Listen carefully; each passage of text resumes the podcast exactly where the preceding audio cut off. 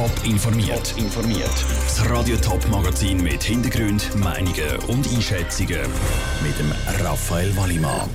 Was der Kanton Thurgau zum Kahlschlag bei Saurer zu Arbon sagt und wie die Stadt Zürich und der städtische Gewerbeverband Kontrolle für Lohngleichheit bewertet, das sind Themen im Top informiert.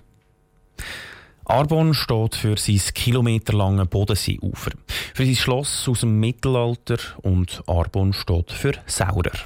Die Stickmaschinenfabrik ist fast 200 Jahre alt und ist lange die grösste Firma in der Ostschweiz. Gewesen. Die Bedeutung hat Saurer schon längstens verloren. Mittlerweile gehört das Unternehmen in einem chinesischen Konzern. Zarbon arbeitet nur noch gut 100 Leute für Saurer. Und bald sind es nochmal 35 weniger. Saurer hat heute nämlich einen weiteren Stellenabbau bekannt gegeben. Was das für Arbon und für den ganzen Kanton Thurgau bedeutet, im Beitrag von Sarah Frataroli. 35 Jobs zügeln von Arbon am Bodensee auf China in die Nähe von Shanghai. Insgesamt gibt es in Arbon um die 6000 Arbeitsplätze. Der Abbau sei für die 35 betroffenen Mitarbeiter zwar ein Schicksalsschlag, für die Stadt als Ganzes sei er aber verkraftbar, sagt der Stadtpräsident Andreas Balk. Das ist eigentlich sogar eine starke Ausnahme, weil in den letzten zwei Jahren es genau umgekehrt gewesen. Es sind sehr viele neue Stellen geschaffen worden.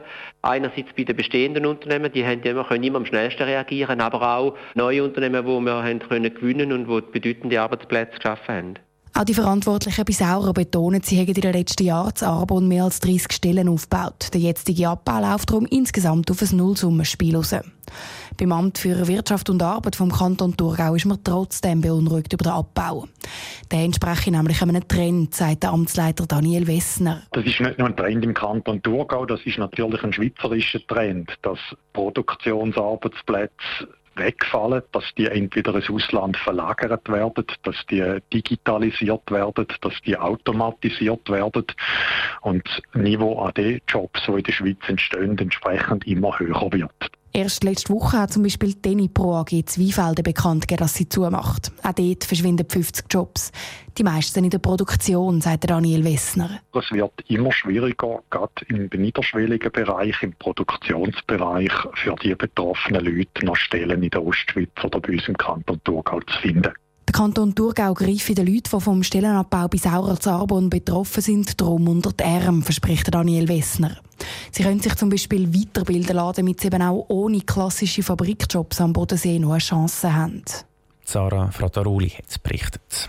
Die Stadt Arbon ist übrigens optimistisch, dass Saurer trotz der chinesischen Besitzer und trotz dem jüngsten Stellenabbau langfristig einen Standort im Kanton Thurgau behalten. Lohngleichheit bei Frauen und Männern, das sollte mittlerweile eigentlich selbstverständlich sein. Ob das wirklich so ist, hat die Fachstelle für Gleichstellung von der Stadt Zürich untersucht.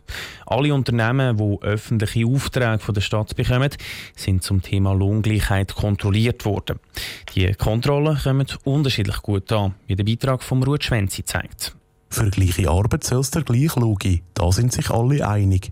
Nur wie das erreicht werden soll, da gibt es verschiedene Meinungen. Die Stadt Zürich setzt bei der Lohngleichheit auf Kontrolle.